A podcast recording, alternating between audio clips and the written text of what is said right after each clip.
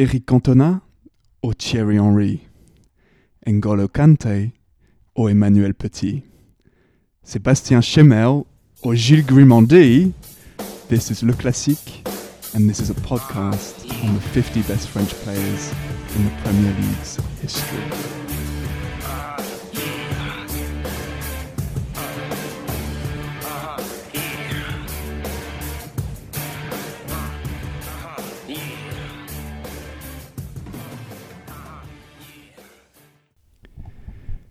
So hi everyone, this is Tom. I'm joined as always with Baptiste. How are you, Baptiste? I'm I'm awesome. I'm really looking forward to this. okay.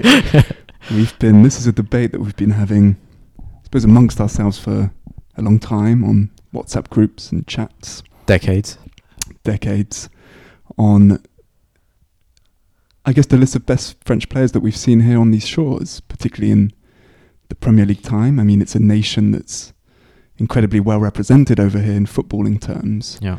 I saw some data actually coming out recently that it's after England, the nation that's the most represented in the Premier League's history, which is quite impressive, right? When you consider that includes nations like Ireland, Mm. like Scotland, like Wales. France is ahead of them, right? So we there's a, there's a lot, there's a big pool of talent and maybe lesser talent to pick from, uh, and it, you know, you'd think 50 players is a, is a lot, but there's a lot to pick from, and it wasn't actually so easy. No, it was it was a struggle. It was a struggle. It was a good struggle. but I think some players' position on that list just dr- moved dramatically from start to finish. completely. And it's all it's we all have our own biases, right? As kind of fans, I think that we like to to see and things that cert, you know some of us will value less highly. And I think it's always worth noting with these kinds of lists that, of course, they're subjective. So the Guardian, for example, do Mm. their list of I think it's the hundred best female and male players, Yeah, and that always in, leads to sort of terrible debates online, right? About how dare you put Modric here or there, or you know, players falling and rising from from year to year. So we're aware that you can never be completely objective about these things, and we've been and and there is an element of subjectivity. We Sure, can't get away from sure. it. I mean, we obviously try to be as thorough as possible, um, and we've obviously got some criteria that we've used to be as objective as possible. But you know, you can't help but be have rose tinted glasses and have a little tinge of nostalgia sometimes. I, I think we've done quite a good job at controlling for that. Actually, and there Yeah. are quite a lot of kind of more recent players on the, on the list, and so in terms of criteria, I suppose there there are kind of two big categories that we've gone for. The first one being obviously kind of performance. Yeah. So this is both. Um, how would you put this? So it's both kind of the, the peak performance that these players Mm. have reached, but also, of course, consistency, right? So Yeah. what's the, the, the saying? Uh, so it's how brightly the stars shine, but also for how long. Yeah. right? And we're trying to find a kind of a, a way of combining those. And what's so interesting with this French category now is that you have really people that fall into both both brackets.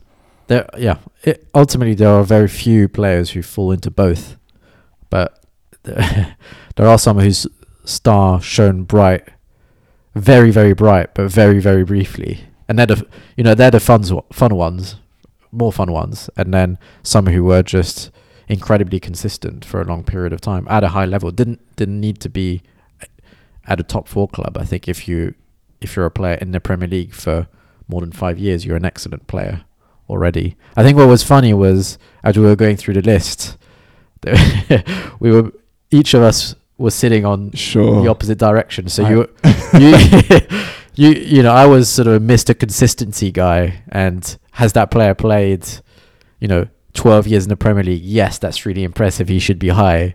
And you were, you know, I was pushing of the absolutely for the half season wonders, you know. So an example of that would be someone like, you know, Dimitri Payet or mm, Hatem Ben Arfa, right, who had maybe one brilliant season but you couldn't replicate that over the long term or left, but still left such great memories. yeah, And on the other side of the extreme, you would have, uh, you know, and we won't reveal where people end up, right? But guys like Sylvain Distin, mm, Steven Nzonzi, you know, kind of maybe less glamorous players, but Yeah. impressive careers in, in English football.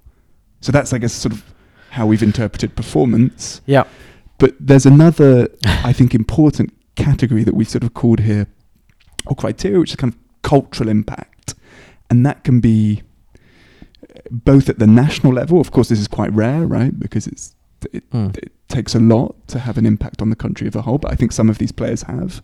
But that can also be at an individual club. You know, these people that end up as just legends of their teams, even if maybe they haven't quite um, been on the agendas of everyone across the country. Yeah. Yeah, no, there's some of the players on the list became cult heroes and they didn't necessarily stay long. But actually, if you ask fans of that particular club, they will tell you automatically, name me a French player who played for your club, and it, that person And will be the there first on their list. away. And they will look upon those players fondly. Uh, and that's and that's and we've looked more for positive cultural impact, right? So p- people who are remembered for the right reasons.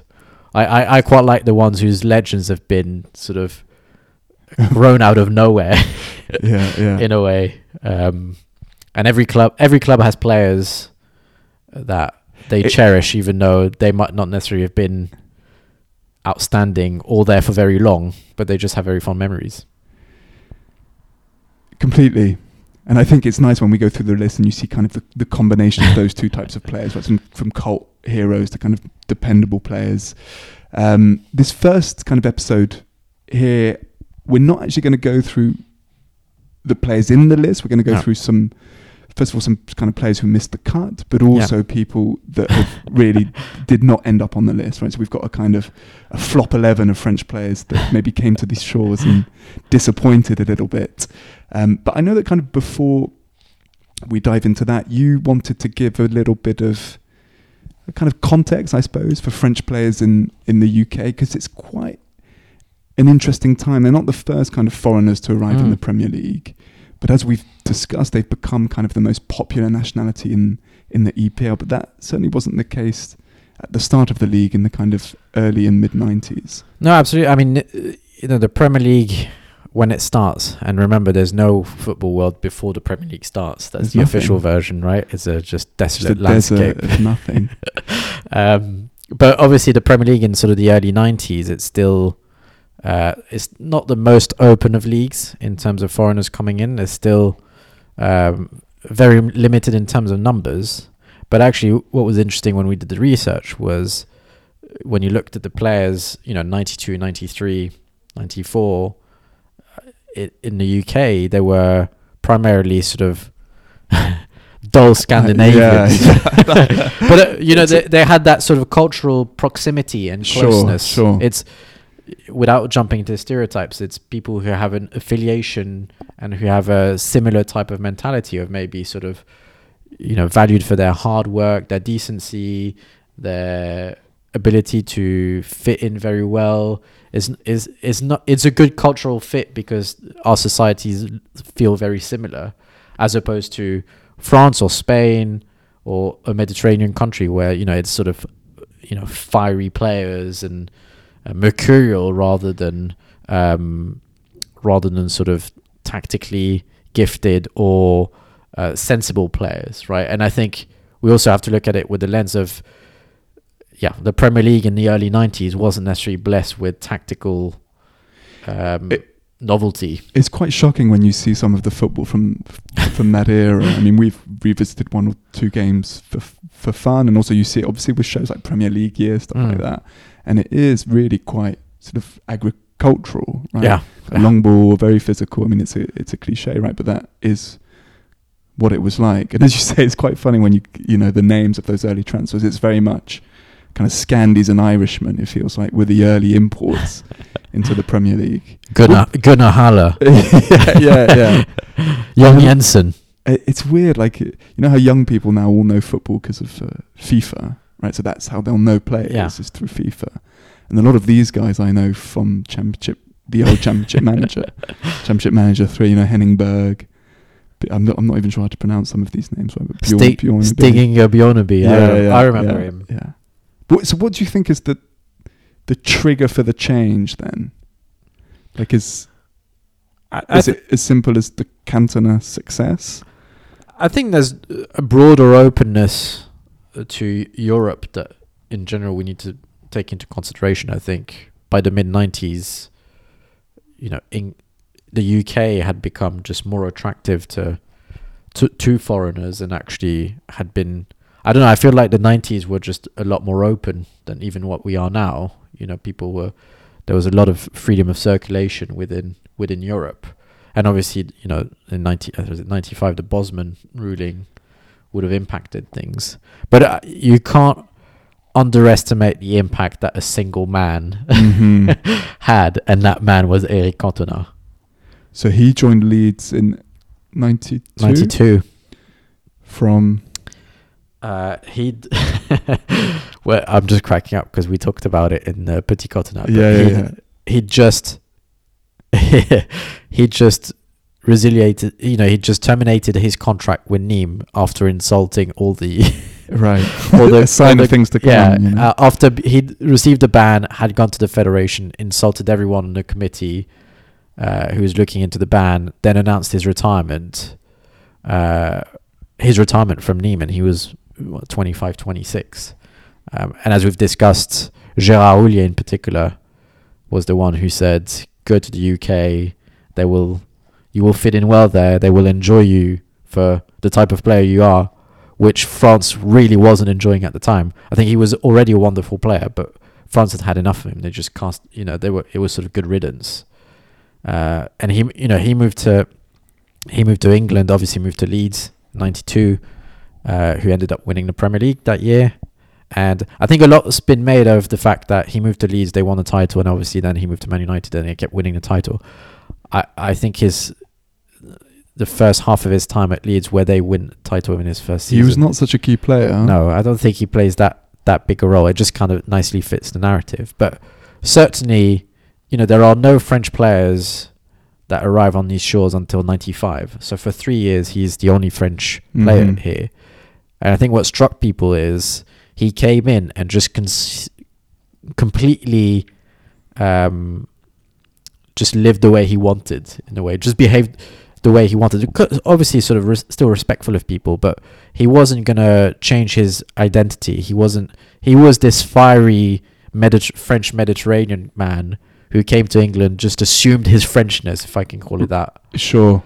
And and just you know, and and people at the start maybe looked at him as a bit of a caricature, and he was just happy to sort of be like, no, this is who I am. I'm not going to change that, and people just embraced that actually. And I suppose that kind of second criteria that we have, which is the, the cultural impact one, is precisely from Cantona. And I remember listening, I think it, maybe Michael Cox, you know, the football journalist, talking Mm. about how, you know, football wasn't mainstream news back then in the way that it is now. But that, the kind of Crystal Palace event and Yeah. the Kung Fu kick, and that literally did the rounds around the Yeah. world, right? The, up, the upturned collar, right? Yeah, sure, yeah, yeah. Remember that kind of that Nike, that Nike advert Yeah. the was it the demons yeah. when he just flick you know flicks his um, collar and just says au revoir before before destroying the demon goalkeeper. Uh, yeah, and all this stuff is so iconic, but he kind of represents, I think, more than anyone that kind of second dimension of a big cultural impact. It's And- funny how, I mean, not to get ahead of ourselves, but a lot of the, the players on this just end up being actors, Yeah. which is something in and of itself. Right? Eric Cantona, David Ginola, who'll come a bit later, Franck Leboeuf, which kind of tells you something. I mean, footballers on the whole are not And it, the most charismatic. I think on the whole, right? They're professionals. They stay at home. Whereas these guys, And it, it's yeah, it's funny because well, obviously we've mentioned those three. We'll go through the next two in a little bit more detail, but certainly they were maybe Leboeuf a little bit less so at the time, but they were very charismatic, right? And for me, Cantona, he was the French Zlatan when he came to these shores. You know, just sort of walked in, looked around. Nobody was nobody was better than me here. Just sort of that's it. My personality is gonna leave its mark on the whole team. The team is going to play the way I want it. And actually, you know, you also hear about the fact that he was extremely professional. And, you know, you read interviews from the famous class of 92 as Mhm. to saying, oh, when we burst onto the first team, you know, we'd finished training and Cantona was there just practicing his free kicks. And I felt I had to go. And that, Sure. that's what people like Beckham said. and indeed, that's what you hear about Zlatan now, right? The kind of pastoral role that he plays at Milan, but apparently even at PSG, right? And he Mm. arrived and he was quite old, and his kind of professionalism, attitude, will to win.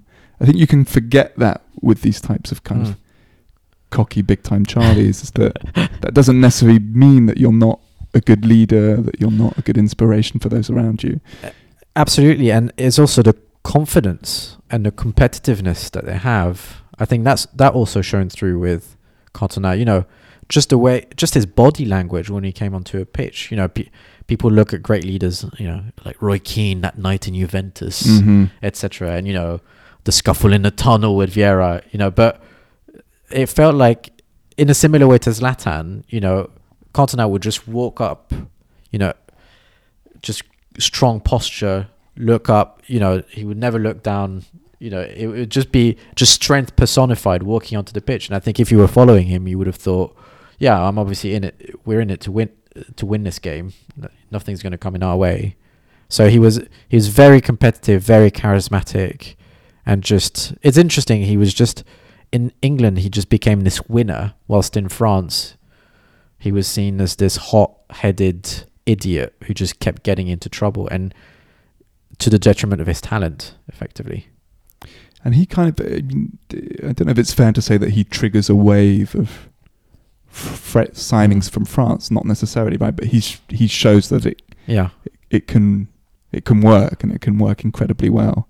And you do get a kind of gradual, in the kind of mid to late nineties, increase in signings from from Mm. from France. I don't know if you want to talk through through Well, some of them. I I think two of them came to mind right when we when we Mhm. looked this up. I think uh, David Ginola obviously came in '95. Similar story to uh, Cantona in a way, kind of forced out of France because of what happened in the France Bulgaria game, which was Yeah. two years before, but had left its marks. And and also again, sort of a different kind of charismatic, you know, the sort of you know handsome Gallic, So playboy, yeah, yeah, playboy looks. sex, sexy guy who could just comes in, but also just an incredibly talented um, player who just you know a great dribbler, took players on, very exciting winger, and you know he again sort of he came and he was the second generation, if I can. It wasn't even a generation, but he was the second wave of that French Revolution, and people's people thought, okay, well, actually, we've had two, we've had a look at two French midfielders, and they're both incredibly exciting to watch and and productive. Um, so and the, and the the third one that we we've been talking about is Franck Leboeuf, and funnily enough, that's a different in a di- different uh, registre in a different category, right? So whereas for Cantona and Ginola, it was not not really the sort of a similar thing to could Messi do it on a wet Tuesday night in Stoke, but it was a little bit like does French sexy players can they actually cut it at this level when they're going to be facing tough bastards who are going to hack them, and and they did. Leboeuf had the flip side, which was can he cut it when he's going to have to face those big burly strikers with their elbows, you know, the Brian Deanes of this world. sure, the Chris Suttons. Yeah, is he? Uh, you know, they can teach us how to play football, but actually, when it comes to sort of balls and brawns, can he?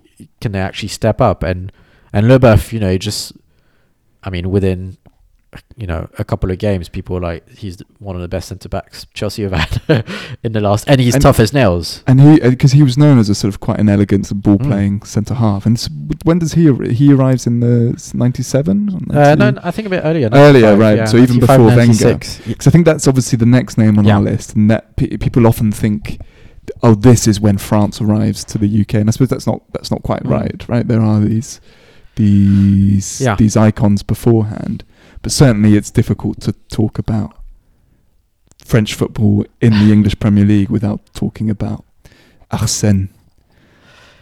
Yeah, Ar- Ar- Arsène. He it's it's interesting because he he was seen as this guy who changed so much in English football overall, and from a tactical standpoint, I would completely disagree with that if somebody told me that.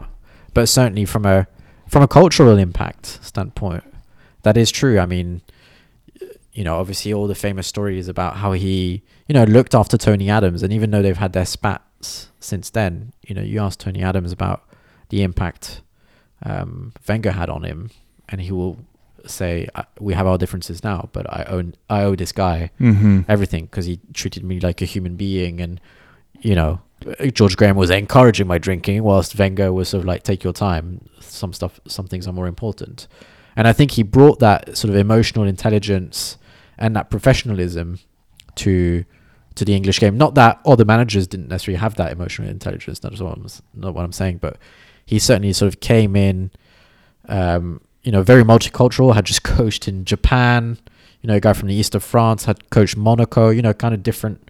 He he understood the different cultural as you know different cultural aspects, and he he came in and yeah, he changed. He made he made Arsenal professional professional, and he provided a bridgehead for for for French players. And he, there's no doubt that he taps into his knowledge of the Yeah. the French market, right? And there is something to be said for the ability to to be able to compare leagues and to say this these players can do it over here. Yeah, You know, it's often quite difficult to to to gauge, and you know maybe the risk isn't massive, right? Because a lot of these players he signs early on are not mm. Astronomical fees, Mm. but the but the first couple of ones he he does work phenomenally yeah. well. But it, but it's funny because you know he signs his first signing is Rémi Garde, his first Yeah. French signing, a nondescript Sort of centre half French Player. half. Um, and then he kind of mixes, you know, brings in Vieira, who's still quite young, brings in Petit, who's more established. It nowadays it feels very much because everything's so open. It feels very natural when a coach comes in and brings in his players Yeah, and his yeah, culture. yeah, yeah. So you know, think of Mourinho when he joined Chelsea. All of a sudden, there's a massive Portuguese colony, right? yeah, yeah, um, yes. and and Wenger was because he was the first, fo- you know, real foreign manager to come in and at such a big club, he instilled that and made that work very quickly. And and he, where I his intelligence and his great achievement certainly at the start was he meshed all that together so nicely um, that it was just such a well functioning club, and he he didn't make he made the club adapt to the good side of what he'd seen in other countries, which was that sort of sense of professionalism. But he still kept not only the you know the famous back five, but he still kept the at the British attitude to playing Mhm. football. So of course the onus was on let's be on the front foot, let's play better football. But it was also if I need to, you know, fight out a three-two win away at Leicester, well, I'm going to ask Vieira and Petit to kick people to the ground if if needs be. And I think people just that- yeah, yeah. appreciated that, and that's where he. uh, I think that's his great achievement. It's also the kind of because that's what he's known on for in the early years is both, of course, the bringing in of, of flair players, but also a famously kind of ill-disciplined team. and famously, he would have these interviews afterwards. Right, I did not see it. I don't know what you, you know, like well, as as this kind of Vieira goes in two-footed. But it, it's true that all these guys help challenge stereotypes about their nation, possibly. You Mm. know Yeah, the kind of lazy things that uh, us Brits might think about. The But- French, you know, that they're not they're not hard, that they're collabor, they can't go into conflicts, you know, all that all that kind of stuff. There's there's this great story that I remember. Um, I remember watching a, a few years back. Uh, so Chris Kamara's goals on Sunday, and they had Ray Parlour, who's now become a bit too much of a caricature of an old player. But even though he's he was extremely talented, had a lot of success. I it, loved him as a player. Um, but he was on the show and he was asked about that time when Wenger came in, how much had really changed, etc. And he he said that when we had preseason before with George Graham and then Bruce Rioch, who whatever happened to Bruce Rioch, um, a name lost in history. But you know, he he said when we used to have preseason, you would come in, everybody had put on a few pounds, and you would spend the first week to ten days just running. You wouldn't even touch a football. You would just be doing physical drills to lose the weight you gained and to just get into in, into peak physical shape because that's what was expected of you. And he said the first preseason I we had with Wenger, we turned up and it didn't feel like exercise. We were just playing football. You know, every exercise we did, we'd had the ball at our feet, and it was all around playing football. Which now it sounds it's the basics, right? I mean, it, Yes, evolved yeah. so much, but at the time, it was it was completely different. And he he told this story of he went to preseason. I think it was still, you know, there was it was still taking place in the UK, and they finished preseason. So uh, they finished training that day. So he went to the pub with like you know the Martin Keowns and Lee Dixon, Nigel Winterburn, boys. you know all the boys. The back four boys. Yeah. and he said they went to the pub, they had a drink, and he looked across, and he, across the street was a cafe, and he saw P- Petit and Vieira having a coffee. having a coffee. he- I can't remember which one, although I would imagine it's Petit having a cigarette. And he turned around to, I don't know, Martin Keown, and he said, We're never going to win anything with those guys. and obviously, they won the double in their first full season. It's so funny how ingrained that is because obviously I play amateur football on, on Saturdays and we and you know people have beers afterwards. Yeah. And then you know, and there will be a French player who has a cigarette, and people are like, "What are you doing?" You know, like, uh, you know whilst everyone's downing these pints, the, the guy hasn't had a drink. You know, he's just there with his waters, but he's smoking a cigarette. People, How dare you? You know, it's absurd. it's absurd. So, uh, obviously, the success that they have triggers also an interest in French managers. You know, so Mm. we're Fulham fans, right? And Jean Tigana came to Fulham with some success. Gérard Houllier, Yeah. obviously, uh, at Liverpool. And it is quite interesting. Obviously, the French community in the UK is large, particularly in London. Mm. And I feel this was, it felt quite big. Like we went to a, a French school, Yeah. obviously, a, a big French school in, in London. And I think it's different now, but the time everyone supported Arsenal, because Yeah. Arsenal was the French team in the English Premier League. Yeah, every every full expat, if I could call it that Yeah. way, every yeah. French kid with who'd just come from France and both his parents were French would have supported Arsenal. Every kid at school who had one French parent and one British or or other or parent of other nationality would have supported most likely Man United at the time. Yes, that was the big. Um, but certainly, it, it, it's funny. It feels. I, I don't have anything to back back it up, but it feels like the the rise of Arsenal under Wenger, combined with the power of financial power of the Premier League, and the success of the France team, it feels like it all coalesced into one, and include and also included.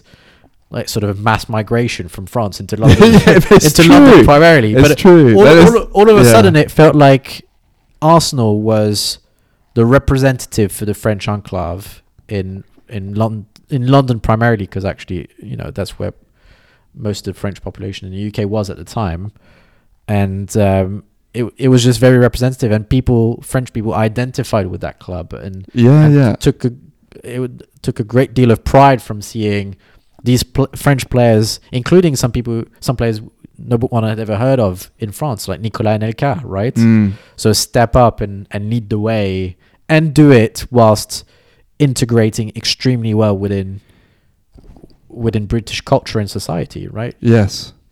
That's super interesting that you would see these as kind of diplomats for your nation. I suppose that's what that's what they are, right? And football clubs are representatives of a community, and usually you think Yeah. of that as you know the commu- the geographic community around Yeah. the club, the stadium.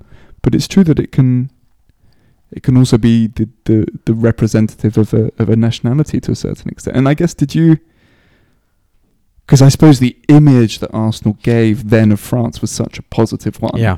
right? Of both kind of flair, uh, but also of toughness, you know, Yeah.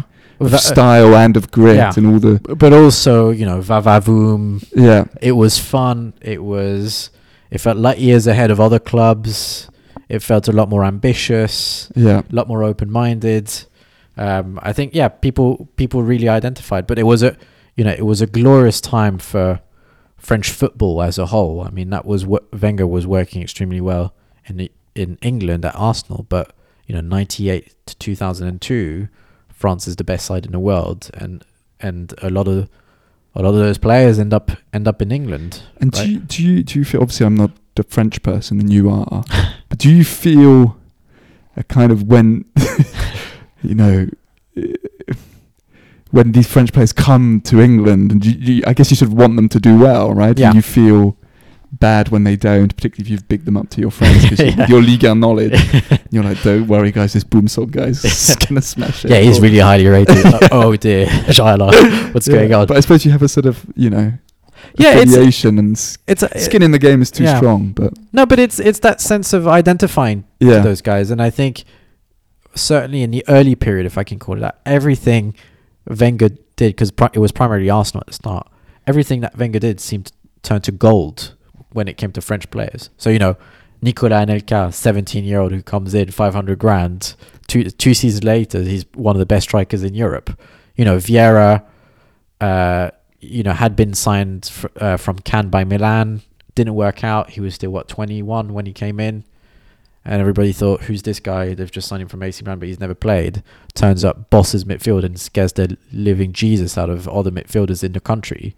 Um, you know, Petit is reworked as a as a ball playing holding midfielder, uh, and you know has that sort of Gallic charm with his with his ponytail. You know everything. like, Everything he had a worked, and ponytail and it worked. You know, it was everything was working at the time, and I I think it led to it just led to a wave of you know French players and French way of thinking um, into into the Premier League, and that that was the result of decades of work at the French Federation level in terms of building Clairefontaine and fe- um, Federal Centre, uh, where you know uh, sort of um, you know the the French FA leading the way with sending coaches out, you know, being very structured.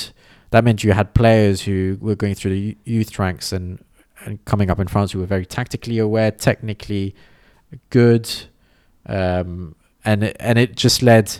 If you combi- again, if you combine that with the success, you know, of the France national team, and then it was all very attractive, and then the, just the boom in financial power of the Premier League meant everyone was coming basically. and you get that kind of in the post, yeah, early two thousands, Mm. both two thousand and two period, and and and there the the success is maybe a little bit more more mixed, right? Which happens, I suppose, Yeah. when you have a kind of multiplication like that, and certainly there are so many success stories, but there are also um, some disappointment, should we say? And what should, do you want to go through this? We've got obviously before we go into all the successes, we've got a kind of a, Yes. an eleven that have been a bit disappointing for a French eleven. that and that's not to say that these guys weren't great players outside of the UK, just that in England in the Premier League they didn't quite uh, put it off. How, how do you want to do this? Should we go through the whole? Should I name the whole team straight away, We- and then we go uh, through the lines, Should we go position by position? position by But- position? But okay. I, but also I, I agree, Tom. You know, we obviously when we did that list, we cracked up right because of our memories of those players, and then we looked at the level those guys, uh, not just the Premier League, but what level did they play? And apart from two of those players, each every player has had a cap for France, yes, and the two players who didn't had under twenty one caps. yes. So we can, you know, we can laugh at them now, and we do that. You know, I all I'm saying is we laugh, but we we should acknowledge that they were, we respect also. yeah, that we respect those players. This is a team with, I mean, over 100 caps for France. Admittedly, a lot of them come from one player, but still. uh, in goal, Fabulous Fab. fabulous Fabien Barthez. Man, what a keep, what a keeper, but not for United. I suppose this was the idea that Ferguson was going to stop playing around and trying to replace Schmeichel Yeah, and, and, get finally after the kind of the Bosnich experiments, the Taibi experiments, get a proper keeper in. yeah, But it didn't quite didn't It- quite work out for fabulous Fab. it it's funny because I think his his time at United is tainted by the end of it, where he, basically gives the ball to Thierry twice in the same game. But before that, in his first sort of because he stays there for I think three or four years. I think his first eighteen months to two years are actually very solid. Is that saying much considering they just had Mark Bosnich, who Fer- Ferguson called the worst professional he'd ever seen in football, Massimo Taibi, less, less said about him, the better, and Raimond van der Gouw was like 48. um, so he was actually pretty solid at the start, but obviously dropped off. And I think the disappointment was they'd gone through that bad patch with those aforementioned keepers after having had an incredible goalkeeper in Schmeichel. and it seemed like a slam dunk. I mean, Barthez was what in his he was maybe 30 when he joined, World Cup winner. You know, hadn't put a foot wrong at club football for years. Um, just ex- exuded confidence, um, but it just it, in the end it just didn't really fit. Yeah, it's weird. You do think that he had the charisma to succeed at Man United, right? And, Yeah. it, and it, it is a club that requires that kind of stuff. I wonder. I often wonder. Do you think he would be even more highly rated now, given his kind of his his kicking ability? That Yeah. kind of, he's quite. He, you know, although he's a '90s goalkeeper, he feels quite modern in in some ways. It's like Manuel Neuer. He just loved coming out. Yeah, love coming out, amazing left, Took left risks. foot. Yeah. but it didn't quite. I guess there were also lots of high-profile mistakes, which I think for goalkeepers is always. Yes. It's kind of what it's kind of what you remember, and it can be difficult to recover from. And I th- that's the feeling that you get from his United careers. That Yeah. never. And yeah, and I mean, funnily enough, it we we've picked him because there hasn't been such a there haven't been so many goalkeepers coming in, Mhm. so many French goalkeepers coming in as a whole, and then not not a huge out of those players, not many have been failures. I mean, the other one we thought about, and that's shout out to my Crystal Palace friend Shakademus, but it's uh, you know he's it's Steve Mandanda came in was what maybe 32 33 for Marseille I remember he's the type of player like you were saying when they signed him for I don't know 4 million I thought goalkeeper at the peak of his powers Yeah, international standards. international he's number two to Loris but there's no shame in that you know Toldo was to Buffon not that I'm comparing Loris to Buffon um, and I thought slam again slam dunk and you know 15 games later he's gone and he's replaced Yeah. by Wayne Hennessy yeah, yeah. if Wayne Hennessy is taking your place, that's never a good sign. Should go through the back four? Yeah. Right back, Julien Faubert. Centre back pairing of Mangala and Jean Alain Boumsong. And captain at- captain Boumsong Captain Boumsong. And then at left back, Aly Cissokho. Who who comes to mind here? Who do you want to talk about? Uh, well, it's it's tricky. I mean, obviously, Faubert somehow ended up at Real Madrid That was Uh, amazing, wasn't it? to- Oh, oh, I like his one cap, one goal Yeah. ratio for France. That's Against- also strong. against Bosnia. He I, he was more like a right winger in France, and then came to the UK and played as a right back. Uh, distinctly average. In s- it just physically and technically, you know, wasn't particularly fast, wasn't slow, wasn't tall, wasn't small, wasn't re- great on the ball. Uh, somehow ended up at Real Madrid on loan. Even Di Stefano, who they wheeled out, was like, "What the hell's going on?" Dozed off on the bench, came back. You know, I think everyone's forgot about that, and then somehow came back and still managed to play for West Ham. Um, not not much to say about him really. I mean, obviously, then let's go with the wing backs. Aly Cissokho, one of the worst left backs I've ever seen play football in my It's life. so odd. I feel he had one great season in his life, which was for Porto, and then that sort of triggered the Lyon signing, and he was desperate over there. There was no sign that he was going to be good uh, when he came to Yeah. England, And and, I and, indeed he wasn't. No, and I think it was he's one of those statement signings by a club that let you know that it's it's that club's heading for relegation. Villa. You know, yeah. He'd gone on loan to Liverpool. He was dreadful, and yet they signed him. And that's when it was it Tim Sherwood. Might have been Tim I, Sherwood. f- I feel it's the Sherwood years. Yeah. And that's when you. That's when I thought those guys they're going down. Um, he yeah he was he was terrible. Um, li- sh- honorable mention to Gregory Vignal.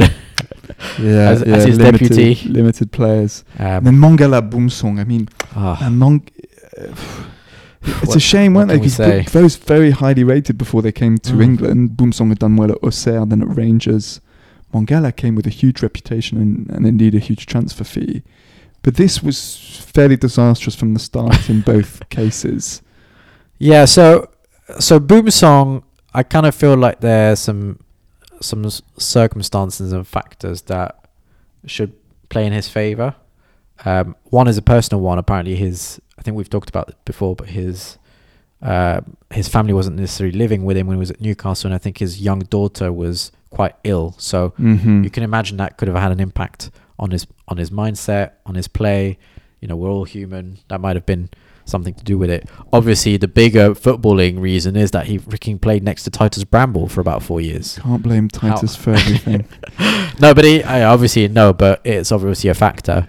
Um, It, it was weird, Boumsong, because he'd gone to Rangers, and I thought it's a bit hard to adapt. Sure, yeah, very kind of like a Van Dijk situation, Yeah. right? You go to Scotland first, then you Yeah, join a mid-table Premier League team, and then you you win the Champions League. and um, and then for Mangala, I I remember watching his first game, and it was against Chelsea, and he utterly dominated Diego Costa, physically, technically, tactically. He just you know couldn't get couldn't get a foot in, and I thought, wow, it's even better than advertised. And then. You know, like 18 months later, they were basically trying to pay Valencia to get to, to get take him. yeah yeah it was a sharp decline it's interesting how that happens i remember the uh eric bailly as well his early united Yeah. performances were so dominant obviously not a french player but s- s- i guess in a similar similar style should go through the midfield Yeah. we've got a 4-2-3-1 here i'm going to go for the two the, the double pivot of bakayoko and uh, Bruno Cheyrou. So Bakayoko obviously for Chelsea, Bruno Cheyrou for Liverpool. I think both struggled from some excessive hype. I don't think it's ever a good idea to call someone uh, to compare someone to Zidane just as you buy them. Yeah. And so it proved for, for Bruno. He was a disappointment. Well, no, not, not much to say on both of them. It's similar, similar careers in, in the UK. As you said, a lot of hype. I mean, was it 45 million for Bakayoko? It was a lot of money. Yeah, he was in the brilliant Monaco side, Yeah. wasn't he? That got to the final, not Semi-final. quite semi-final. With like a 17 year old Mbappe. Yeah. Right. Yes. Yes. And uh, and Falcao up top. What pairing? Thomas Lemar was there also as a strong side. Yeah. and yeah, he sort of came in and it looked like he just never learned how to play football. He, he- you, you know what I mean? It's sort of just technically he just looked really awkward. It it was as if he just morphed into sort of Moussa Sissoko, who's not a bad player, but you know technically has never looked. He no, sorry, let me rephrase that. He looked like a midfield version of Mamadou Sakho. you know, is actually is actually decent on the ball, but just a weird gait and a weird.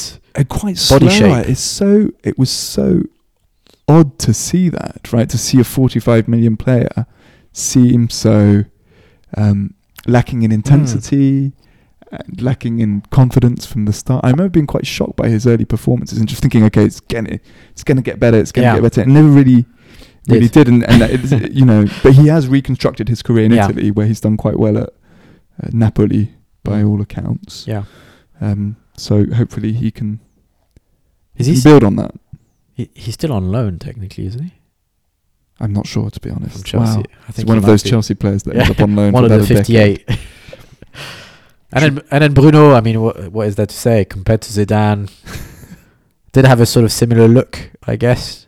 I th- yeah, I think just, just, just, just average. Just never, just never found his place. I think he was given, he was given ch- his chance. That I think that's the most damning thing, in a way. You know, Bakayoko. It was he came in high expectations, didn't deliver, and very quickly he was cast aside. I felt, you know, he wasn't really given a prolonged run in the side.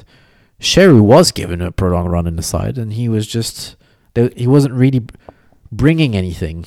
And I, I don't know whether that's because people, because of that Zidane comparison, thought they were getting a really highly technical ten. When my memory is that he's he was more of an eight, uh-huh. um, and so when he wasn't, you know, hitting the target every other week, not that Zidane was a prolific goal scorer, but when he wasn't having that sort of impact, um, quantifiable impact, then people were feeling like he was disappointing. But yeah, Let's go into our front four. Lots of lots of goals here, Bappo. Lots of creativity. Oh, yeah. Okay. Right wing, Steve Marlet. yes, Number ten, Anthony Le Tallec. Left wing, Gabriel Obertan. Oh my God. and up front, Frédéric Piquionne. Yeah. Where do you want to start here? I mean, some big transfer fees. I remember Steve Mm. Marlet obviously coming to Fulham for 11 million, which was a big uh, amount at the time. He- And Le Tallec, not a huge fee, but huge expectations, right? We've talked about him, I think, as part Mm. Yeah. of a kind of unfulfilled French French talent, but um, that's an unthreatening front four. Very much so. I mean, Steve Marlet, as you said, cost 11 million. Fulham's most expensive transfer until Kostas Mitroglou. So Ju- just wanted to, record, yeah, yeah. just wanted to drop Mitroglou in there. Um, Marlet, the man whose transfer led to his president suing his manager for fraud. that's what happened when after Tigana got sacked. Al Fayed sued Tigana, who was also you know part-time agent, for basically saying, "Why did you make me pay 11 million for Marlet?" this guy. For this, So- because he was never really that prolific, even for Lyon and for. no, but 23 caps for France. Yeah, that's unbelievable. Yeah. Um, yeah, so yeah, Marlet just distinctly average. When I think, unfortunately, you know, unfortunately for him, as you said, he wasn't prolific in in France. He was more, yeah, we've put him on the right wing. He was sort of a yeah striker winger. I can't quite, not really necessarily leading in the line, right? Not a number nine. And I think he he came to Fulham. People had that expectation of him. Um, I mean, Le Tallec, we've talked about him. Look, he was was he ever really given his chance? Was he ever good enough to be given a chance? I don't know. You look at the rest of his career; it's just uh, quote unquote mediocrity, right? Football, footballing mediocrity. Um, I I do want to talk a bit because I think the strikers will need to talk about quite a lot of them. But I do kind of want to talk about Gabriel Obertan.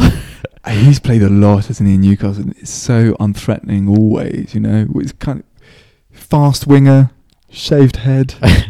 But I, I remember him in France as this, you know, he was in the youth France youth selections, and I remember seeing him play for Bordeaux, and he actually had a good game with no end product, right? But Mm. you could, you know, you could tell there was something there. It was so tantalizing. You could tell why somebody would go for that. like an early, like a 17 year old Cristiano. Yeah. Just step overs on the side, beat a man one on one. and just it was it wasn't a mirage. What I saw that day was exactly what it what was. his whole career would end up being. Um, Damn. I just- Gabby. want to have a little shout out for all the Newcastle French players. there are so many good ones and so many bad ones Yeah. also. Yeah, actually, in our top 50, there are quite a few Newcastle players. But, you know, shout out to Yoan Gouffran, Florian Thauvin, Remy Cabella. Yes. They could have played all across that front, that, that three midfield, attacking midfield three. Is this is this a Graham Carr, so Alan Carr's dad? Because famously he was a sort of scout at Newcastle and he'd go to France and it started off very well, right? He got exact Cabaye, phenomenal Yeah. player. Demba Ba, Younger Mbiwa, I, uh, who nearly made who nearly made that flop Yeah. 11. But I suppose it was a no, it was kind of a no-brainer, right? That you could you could bring in top Ligue 1 players, Yeah.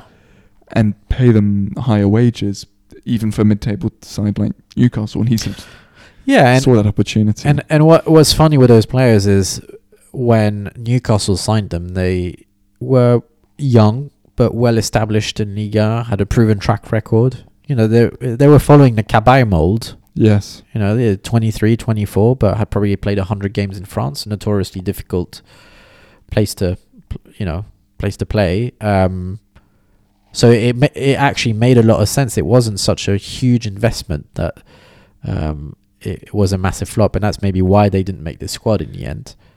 But um, but I remember when he signed, you know, when he signed to- Thauvin and Cabella, I was like, well, actually, that makes a lot of sense yes. from what I've seen of them in France. Uh, they just didn't cut it in. Yeah, it's interesting. What do you think it is that you'd get such different? I, I suppose, I suppose you'd get more tactical details and instructions from the average coach in France. N- That's not to say the coaching's better. It's just that it's Yeah. it's more tactical and precise. Yeah.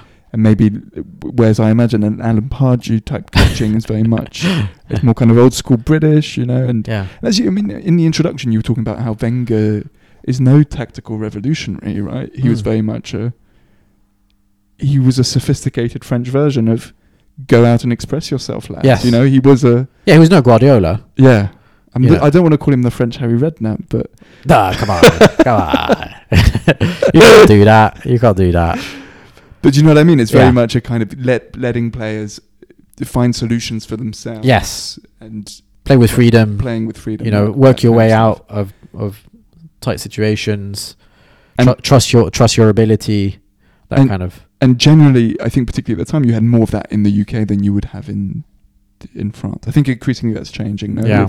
the top coaches that you have in the UK now are system-based managers. Yes. Whether it's kind of Tuchel, Guardiola, Klopp, all these guys. It's it's not Chris go out and Wilder. express yourself. It's Chris Wilder. play, yeah, play your play your role, play your role. The overlapping centre back. Yeah. Tom, let's not forget that. Let's not let's not forget about this centre forward also. Yes. I mean, there Uh, was some. There was a short list here, wasn't there? You could have gone for David Ngog. you could have gone for for the big Lilian Laslandes at Yeah. Sunderland. You could have gone for French World Cup winner and uh, swimming pool seller Stefan but instead, we went for Frédéric uh, Piquionne of West Ham fame because he really wasn't very good, was he? No, and I think it, in my mind it was a really tight contest between Piquionne and David Ngog. just just because their their track record, you know, I think Giv- Guivarc'h played something like four games for Newcastle before they cast him out. Now Sure. you could obviously read into that what it was, which was Jesus Christ, this guy is poor. Uh, we've made a mistake. Let's get rid of him at the first the first go. I think similar with Laslandes, you know, I think he played something like 12 games and they just said, go on loan to Germany now. Thank you very much. We'll probably pay your wages to go. David Ngog, Piquionne, you're talking about more than 50 games. a So proven he's track record of missing sitters and having no impact in the game. You know, not knowing how to lead a line, uh, looking clumsy with the ball. I think Ngog finished with something close to 100 games in Premier It was a League, right? we so we went through the stats right of the leading uh, French players appearance wise in Yeah. in the UK, and of course it's the usual the usual suspects, you know. And then David Ngog was there, and you couldn't believe that he played so many games with such little impact. But it's interesting. I think that's quite telling of, of how you judge both successes and failures. Is that you Yeah. look on, you look for a sustained body of work, you know, Mm. which is And I, th- I think good of you. I, I think Piquionne just edged it because, you know, Ngog, still a young player when he came in, obviously learnt his trade at, at PSG, then basically on the bench at, at um, Liverpool. So you could say that he doesn't have a great scoring at record at Liverpool is normal if most of his appearances are off the bench. Then he goes to Bolton and he's not just underwhelming, he's terrible. So that played against him. But Piquionne, you know, came came to Pompey, then West Ham, as a guy who, you know, he was what twenty eight, between twenty eight and thirty two, basically Peak at that time. Yeah, Peak years. he, he'd been a one cap France international. He'd played for Lyon. He'd played for some big clubs in France. Not that he had a track record of being prolific, but you know, in France, strikers aren't necessarily the most prolific, and they can work very well in in in the UK. And he was just it was just nothing. You know, he was a big you know big guy, physical. Not you know not a bad touch for a big man, but it was just he just didn't fit. Not that he was a poor you know poor player. He just didn't fit. But he was he was bad. He was bad. He And was bad. It, it, it, what's nice about this is going through players that you had completely forgotten, right? And he was, and you know, good players you'd completely forgotten. Michael Silvestre to a certain extent, but uh, but Frédéric Piquionne was one that you would put on the kind of the other side of that coin. Okay, can So we? Uh, can I also just mention who the manager would be for this? So- Tell me, the man whose tactical innovation led to the saying "park the bus." Uh, really? yeah, it was a Tottenham Chelsea game. Oh, very good. Yeah, yeah. the one and only Jacques Santini Oh, Mani- yes. managed Lyon, broke Lyon. You know, they broke their duck, winning the title for the first time under him. Managed France, didn't work out well, but still went to the quarterfinals of the Euros in 2004, which isn't. Yeah, we lost to Greece, but so did everyone else. Um, then joins Tottenham. Not sure immediately after, or maybe you know a year after. Lasts about six months and then disappears. I don't think I've ever. So Not sure what he's done the since. bus at Chelsea. Well, I'd like to think it was at Chelsea, yes, but Yeah, I'm not yeah, even yeah. sure.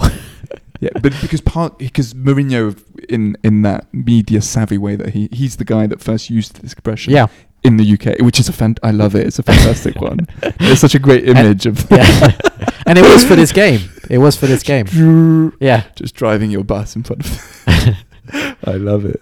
it was as a result of that game of coming up against Jacques Santini's Spurs. Okay. Oh, that was that was the biggest impact Jacques has Yeah, Jacques, Jacques has had, and uh, special mentions for who for Alain Perrin, I suppose, who was. yeah, yeah. Strong, strong performance from him as well. What do you think of Claude Puel? Ah, Interesting one. I think because he became a the symbol of a certain uh, French anti-charisma. mm. You know, well, he's he's not he was a decent yeah. manager. he's not Mm. known in France for his charisma. you know, and I, you know, he as a player, I think he holds the record for appearances in top flight. for an outfield player.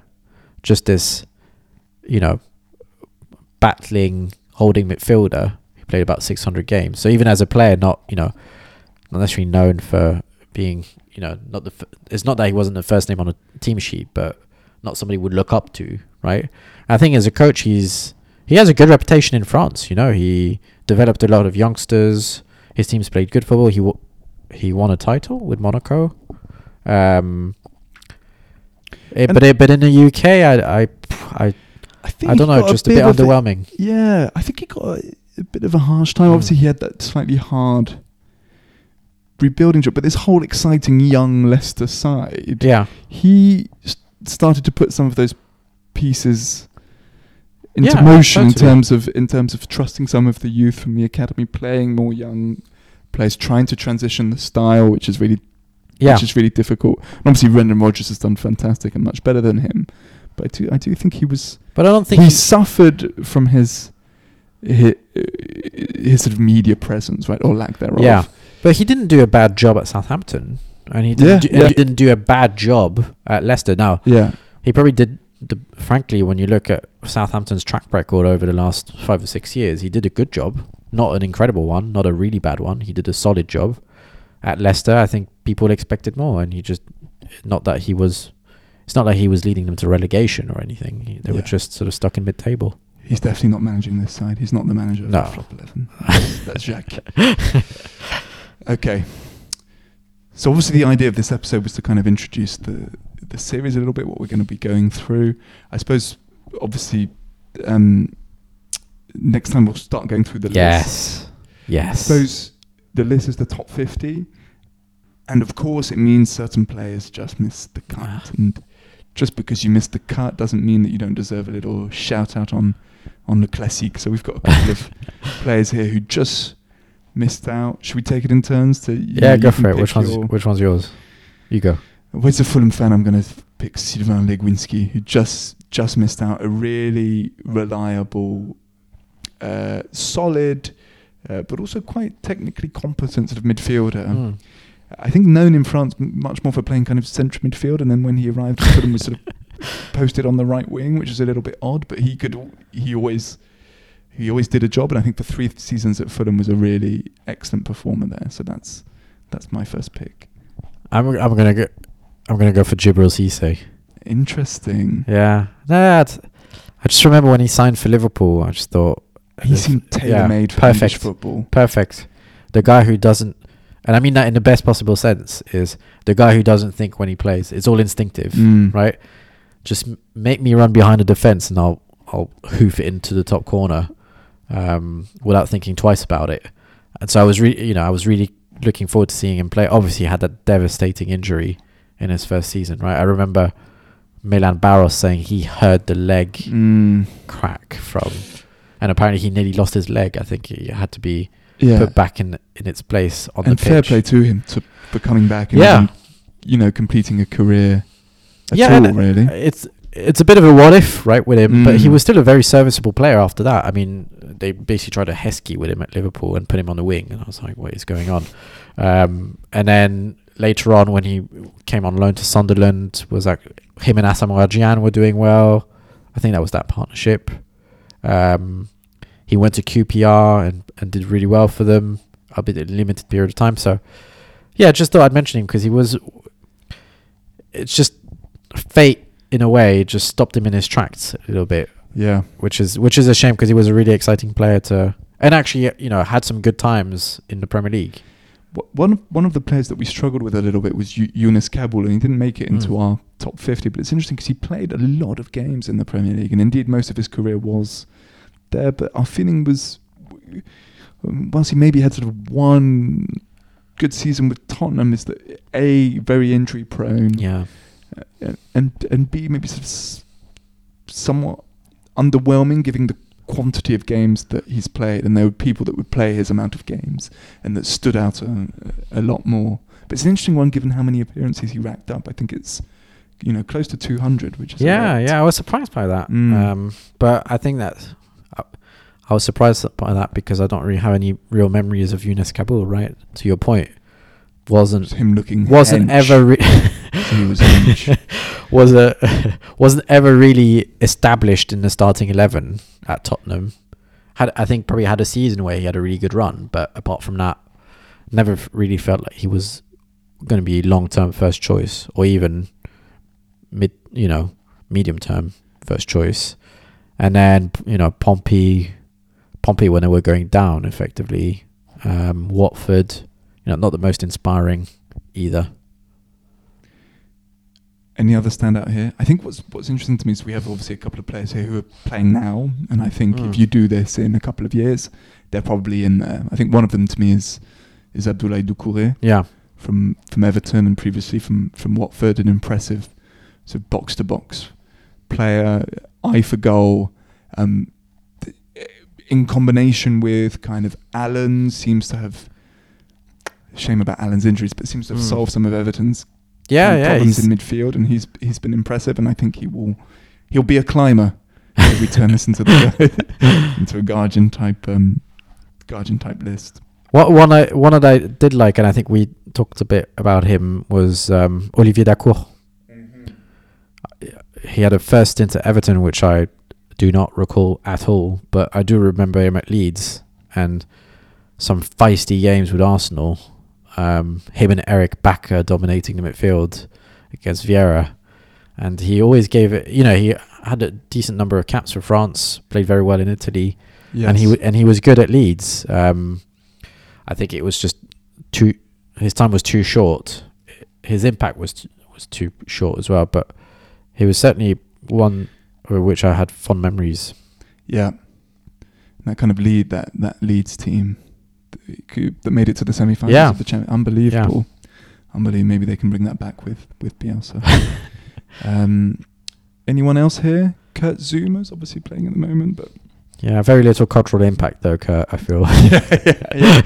He's been a little bit. Obviously, he had some loan spells where he's played, but obviously got relegated with Stoke and Everton was was okay, but so so. And I think he needs to do a little bit more to make it into Hmm. our into our top fifty. uh, the you know one that missed a cut, and again similar to Cisse, but even more than Cisse is just what would have happened without injuries is Abou Diaby. Sure. Um, Vieira's successor, Yeah. in theory, looked good at when he started, and then had the, you know a terrible run of injuries, uh, which meant he never he never really attained the level long term that people were hoping for him. Um, Did he ever manage to play after? Because he went back to France, didn't he? yeah, I think he was on a pay per, pay as you play contract at Marseille. Yeah, it just Didn't didn't quite work. just didn't work out. Sad times. We saw him recently, didn't we? In the that footage of the Clairefontaine. Academy, where he's in a fight with a player who is in our top fifty. Yes. Thanks in, in no short part on my intense lobbying.